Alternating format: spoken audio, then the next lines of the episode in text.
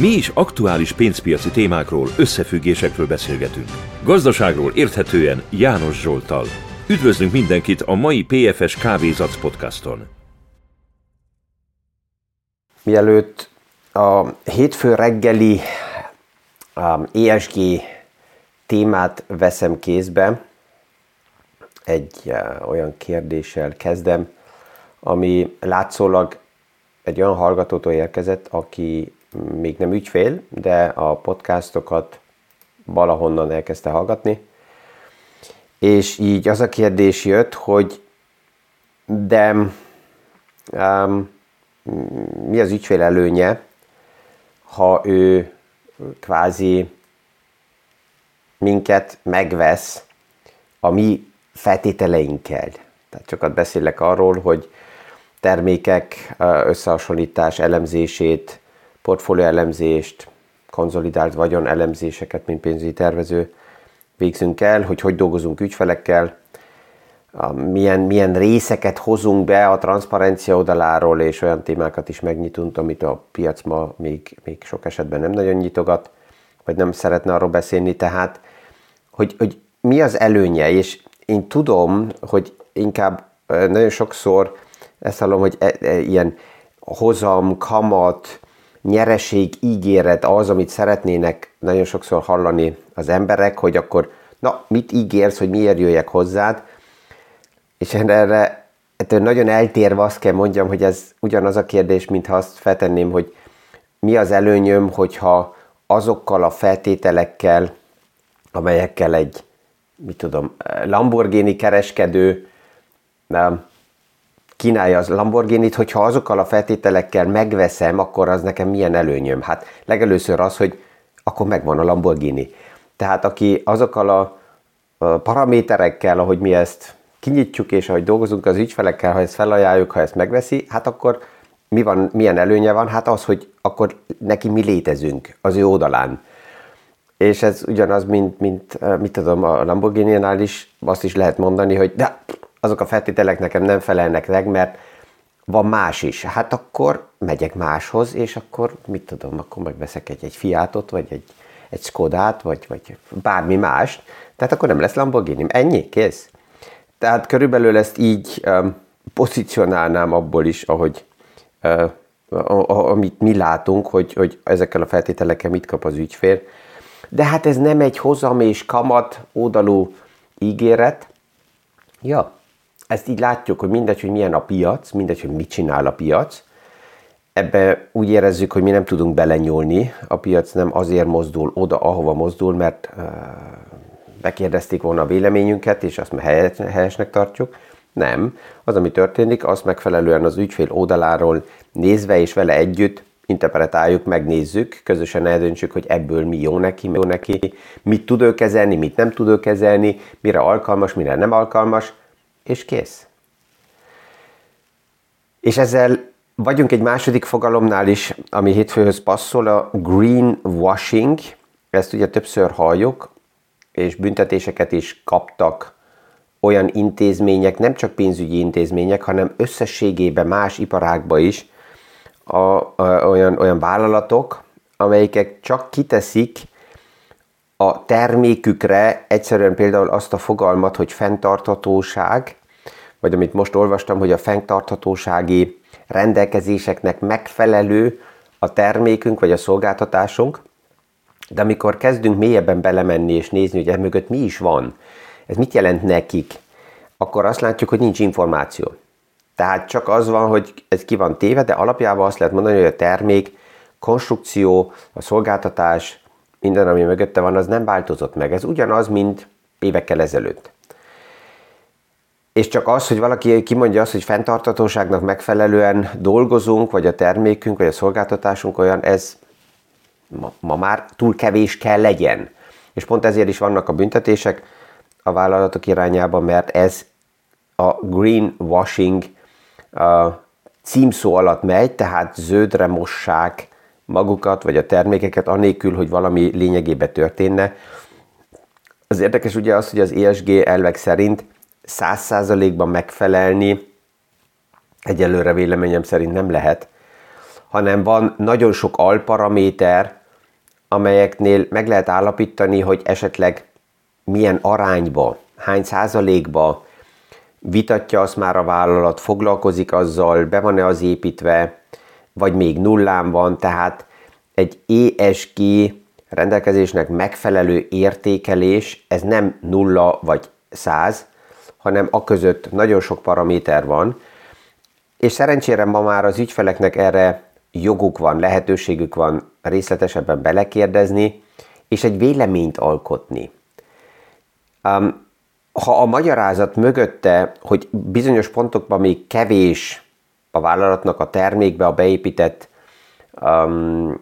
eljárás, vagy, vagy az a hozzáállás a témához, az nem baj, ha megvan a magyarázat, hogy oké, okay, ezt hogy kezeli a vállalat, honnan jön, hova megy, hol tart pillanatnyilag, milyen intézkedések vannak. Tehát ezek, ezek olyan paraméterek tudnak lenni, ami uh, hozzá passzol, és ugye nagyon sok esetben az egész ESG téma le van kezelve csak a természet védelem kérdésével, a klíma, a víz, a sokszínűség ugye a háttérben, amit a múlt héten is már említettem, de emellett ugye ott van a második pont, a social, ami a munkatársakat érinti, a, a, a munkakörnek az egészségügyi kérdéseit, az egész demográfiai um, változás kérdését, um, az élelmiszer ellátási sztorit. Most azt lehet mondani, hogy oké, mi közön van egy terméknek egy, egy globális élelmiszer ellátási kérdéshez, de hát pont ez az, amit, amit meg kell nézni, hogy egyáltalán a, a szolgáltatásnak az valahol egy része tud-e lenni, erre kell lefigyelni. És a harmadik pont a governance, ami, ami nagyon sok üzleti modellnek a legszokatlanabb, az egész transzparencia kérdése, a kockázatok kezelése, tehát a kockázatkezelés a vállalaton belül, de a vállalaton kívül is az üzleti modellt, hogy milyen kockázatok érintik, és erre, erre figyele valaki, vagy kaszálnak addig, amíg csak lehet. Van-e, van-e compliance struktúra, mit, mit tesz a vállalat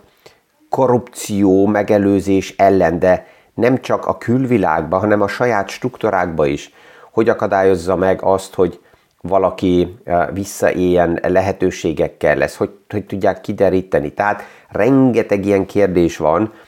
és ezért ez egy folyamat, ami így megy, és csak azzal kiírni, hogy mi megfelelünk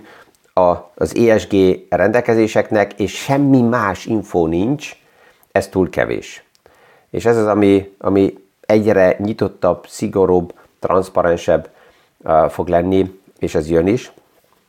Um, tehát ezek a kérdések, akinek már fontosak, persze, hogy megvan még mindig a lehetősége az ügyfeleknek is azt mondani, hogy oké, okay, ez a téma engem aktuálisan nem érdekel. Ez egy egyedi döntés, de független ettől a termékek, a szolgáltatások mégis meg kell feleljenek, vagy meg kell legyenek a, az ESG paraméterek. Um, ez a hét azért is lesz érdekes, így um, ebből a szempontból ez is egy transzparencia kérdése, mert a, a nagyon erős technológiai szektornak a számait fogjuk látni ezen a héten és ez, ez a hét ez szinte ilyen, véleményem szerint így a, a hit közösségeknek a hete lesz, mert uh, ugye a nagy KI uh, boom körüli sztorik számait fogjuk látni, csak gondoljunk bele, ezen a héten a Standard Poor's Indexnek, ebben benne van, a Standard Poor's 500-ban benne van 500 vállalat, de ezen a héten 35%-a a Standard Poor's kapitalizációnak számokat fog jelenteni, és ezt a 35%-ot kiteszi trap, 10 vállalat. Idú. Tehát, hogyha a cluster kockázat definícióját akarjuk megnézni, akkor ez az. Tehát, hogyha ETF-eket veszünk kézbe, és például egy Standard Poor's 500-ra ráépített ETF-be, a cluster, cluster kockázat az az nem csak integet, az, az partizik is ott abból a szektorból, mert csak 10 vállalat, csak 10 menedzsment dönti el, hogy ez a része hogy fejlődik, és ebben benne lesz a héten Microsoft, benne van Alphabet, AMD, Apple, Amazon, Meta, tehát a Magnificent uh, kategóriák um, uh, kankant játszanak a színpadon, vagy mutatnak be, És ugye a fő kérdés, ami most már foglalkoztatja az elemzőket, az az, hogy a chip szektorba, tehát a chippeket gyártó vállalatoknál kikeres pénzt. Mi a business case?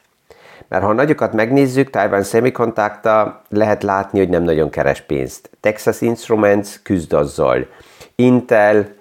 nem nagyon jó számokat hozott, és a, a pénzkeresés nehéz, de van egy ilyen csoda gyerek, para Nvidia, és állítólag neki sikerül, és az árfolyamok a, a, a, azok csak to the moon, tehát mennek rakétaszint felfele, picit ez emlékeztet, oké, nem akarok ilyen party crasher megint lenni, de emlékeztet így Cisco-nak a sztoriára, ha visszamegyünk a 2000-es évekbe, amikor a technológiai hype ideje volt, akkor Cisco is mindegy rakéta elindult felfele, a csúcs értékben valahol olyan 80 dollárnál volt az árfolyam a Cisco-nak, 2020 márciusában, úgy emlékszem, ez volt a, a mega hype, és azután Newton üdvözölte a Cisco-t is, tehát a szűk 8 dollárról a mélypontba 11-12 dollárra zuhant le, és akik akkor ebbe a hype-ba Cisco-val összebarátkoztak, azok még mindig alul, alulról nézik a, a nullát, és egy pár évvel most már odébb vagyunk. Tehát azért mindig, amikor ilyen hype és tuti, és ez a biztos, és mondom, ezek ez a hit, hit közösségek alakulnak ki, akkor, akkor érdekes, érdemes egy picit így óvatosan is kívülről nézni, hogy valójában mik lehetnek a, a veszélyek. És egy tiszta a nap végén az a kérdés, hogy ki keres pénzt. Amikor így insiderek, szakemberek jelennek meg, és véleményt mondanak valamiről, akkor is néha óvatos érdemes lenni. Ugye most um, Toyotának a CEO-ja mondta múlt héten, hogy véleménye szerint az elektromos autók nem fogják teljesen megváltoztatni a mobilitást, az, az autóépítőknek a palettájába egy kategória lesz, de nem lesz ez a százszázalékos jövőkép. Az persze főleg Toyota abból a szempontból is mondja, hogy, hogy neki nem csak érdeke az elektromos autók témájába belemenni, és ott az egész story, ezt már a múlt héten is beszéltük, hogy egy kicsit kezd lehűlni, főleg azzal, hogy Elon Musk követeli azt a következő amerikai kormánytól, mindegy, hogy ki lesz, hogy védő adókat vezessenek be az amerikai autóépítők körül, mert hogyha ezt nem csinálják meg, akkor főleg a kínai autóépítők véleménye szerint tökre teszik világszerte minden más autóépítőt. Az érdekes az, hogy pont Elon, a csoda gyerek, mondta egy pár évvel ezelőtt, mikor feltették neki a kérdést, hogy oké, okay, mi a véleménye BYD-ről, a legnagyobb kínai autóépítőről, azt mondta, hogy ne já, nem kell komolyan venni, kínai autó mit mondjon többet róla. Na ja, pillanatnyilag minőségileg jobb minden Tesla, és Kínából kiindulva egész Ázsiába veszi el Teslának a piac részét. És ez még egy érdekes sztori lesz, tehát ezt, ezt érdemes lesz figyelemmel követni, és ugye ezzel itt, itt is van a, a, a Tesla kérdés, az is ilyen e, hit közösség, e, akik meg vannak győződve, hogy csak Tesla a, a jövő képe. Ugye a második kedvenc barátnőm Kathy Wood a múlt héten pont a Tesla számok előtt belenyúlt és 177 ezer részvényt vásárolt az Arc Innovation alapba, azért, hogy egy pár nappal azután Tesla elég szépen ilyen 12% zuhanásba menjen, tehát Kétinek szerencséje volt megint. Um, Tesla neki a leg, második legnagyobb pozíciója ugye a portfóliójában, az első helyen van Coinbase, tehát itt ezzel az első kettővel pillanatilag megint nem ilyen szerencsés úton van, de hát persze, csak hosszú távban gondolkozva minden jó lesz majd um, hosszú távra nézve. Tehát lehet tovább is kritikusan nézni, és mindenki, aki egy kicsit szétszedi és elemzi a, a Tesla sztorit, az oda kerül, hogy Teslát megnézni Elon Musk nélkül nehéz, mert hát um, ja, nagyon dominálja ez a, az érdekes fehér-feketén megjelenő uh, CEO vezető a vállalatnak a sztoriát, hogyha itt egy jó napja van, akkor közelebb van a zsenihez, hogy itt egy rossz napja van, vagy rossz lábbal kelt fel, akkor az őrülethez van közelebb, és azzal, hogy ugye fenyegeti a bordot, hogy sokkal több um, pénzt akar, sokkal több befolyást akar Teslánál,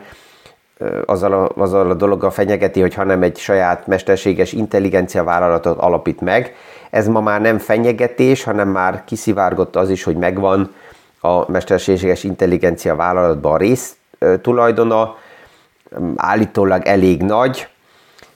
tehát, hogy, hogy ő itt hogy fog tovább játszani, és az érdekes az, hogy ha pont Trump lenne az elnök, akkor ő fogja legelőször nagy valószínűséggel az elektromos autók támogatását megállítani, ami pont Teslát érinteni.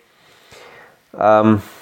ez, ez, ez egy ilyen, ilyen olyan penge, penge élén táncoló sztori, és ezt a múlt héten már ugye egyszer idéztem a Bloomberg véleményét, hogy így a Magnificent Seven aktuálisan kezd egy Magnificent Six lenni, mert ebből a témából aktuálisan a Tesla sztorit inkább érdemes kivenni, mint hogy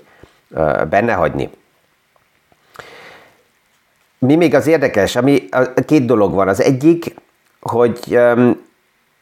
meg, megjelentek azok a számok, amit azt mutatják, hogy az amerikai gazdaság növekedése az ugye megy, de ehhez párhuzamosan az eladósodási szint milyen nagyon erősen emelkedett, és azt is lát, kiszámították, hogy egy dollár növekedést aktuálisan Amerika megvesz 1,55 dollár a bücsé deficittel, vagy hogyha az összadóságra fordítjuk le, akkor 1 dollár növekedést megvásárolnak 2,5 dollár adóság növekedéssel. És ez egy elég drága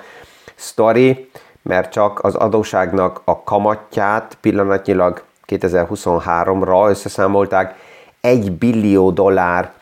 az, amit az amerikai kormány kell fizessen az adóság kamatjaként, nem törlesztésnek, csak a kamatnak, hogy így megy tovább, és szinte mindegy, hogy novemberben demokrata vagy republikánus lesz az elnök, az eladósodási szint tovább fog menni. 2030-ra a kalkuláció pillanatnyilag 3 billió dollár, amit az amerikai kormány kell adó, csak kamatra fizessen. A mostani 1 billió dollár az több, mint a hadi kiadása az egész amerikai államnak, tehát csak a dimenziókat, ha megnézzük, akkor ez, ez nagy de legalább ott megvan a lehetőség adóságot növelni, mert párhuzamosan ehhez Kínában nincs pillanatnyilag meg a lehetőség, és ami jó hír az az, hogy legalább beszélget Amerika és Kína, aktuálisan egymással Thailandon találkoztak, és itt főleg a téma az, hogy megnézzék, hogy hogy tudna esetleg az amerikai kormány Kínának segíteni likviditás oldaláról akár ezt a speciális kötvényt, amit ki akarnak bocsájtani a kínaiak, esetleg felvásárolni azért, hogy Kínának legyen likviditás, hogy stabilizálja a saját gazdaságát, mert hát itt látjuk az összefüggést, és Amerikának is kell Kínának a stabilitása és a kínai növekedés, mert ez összefüggésben van az amerikai növekedéssel. És a tárgyalások mellett Sullivan, a biztonsági tanácsadója a Biden kormánynak ki volt küldve, hogy a háttérbe győzze meg a kínaiakat arról, hogy győzzék meg a kínaiak iránt arról, hogy a hutiknak ne szállítson ki Irán további, tovább fegyvereket, mert ugye a globális gazdaságnak az egy, egy fontos része, hogy mi történik a Vörös-tengerbe, és úgy tűnik, hogy ez működik is, mert hát az Iránnak a kínai gazdasági támogatás az elég fontos, és ez így áttett formájába úgy tűnik, hogy ez, ez működik. Érdekes ez, ezt is így figyelni, hogy nem direkt, de indirekt, hogy segítek neked, de azért elvárom, hogy valami másba segíts te nekem. Ezeken a szinteken ez még működik, ami jó is, jó hír is, mert legalább beszélgetnek egymással. És ami, amit a múlt héten még említettem egy téma, de ezt most látom, ez a mai podcastban nem fér bele, de majd hónap reggel erről a, a BTFP-ről még egyszer beszélgetünk, a Bank, Bank Term funding programról, mert a hétvégén egy, egy olyan um, rémhírt küldött az egyik hallgató, hogy ah, lehet látni, hogy vannak előmutató indikátorok, amelyek azt mutatják, hogy az amerikai uh, piacba készül a piac a következő uh, banki krízisre, és konkrétan ezt abból lehet látni, hogy a Bank Term Funding Program kihasználása november óta robbant felfele, tehát a bankoknak sokkal több pénzre van szükségük azért, hogy, hogy a mérlegüket tudják stabilizálni, mind amit eddig láttunk, és a nyáron azt lehetett látni, hogy ez megszűnt, és helyrejött a banki rendszer, de most robbantak, és ez egy ilyen előmutató indikátor, amire nagyon figyelni kell, és akkor rá volt építve egy egészen uh, nagy rémkép. Ezt én másképp látom. De ezt majd megnézzük hónap a, a podcastba, akkor több idő lesz. Így um, ja, elindulunk a következő hétbe. Kívánok mindenkinek sikeres indulás, sikeres napot, és a visszahallásra a hónap reggeli PFS Kávézac podcastig. Mi is aktuális pénzpiaci témákról, összefüggésekről beszélgetünk. Gazdaságról érthetően János Zsoltal. Üdvözlünk mindenkit a mai PFS Kávézac podcaston!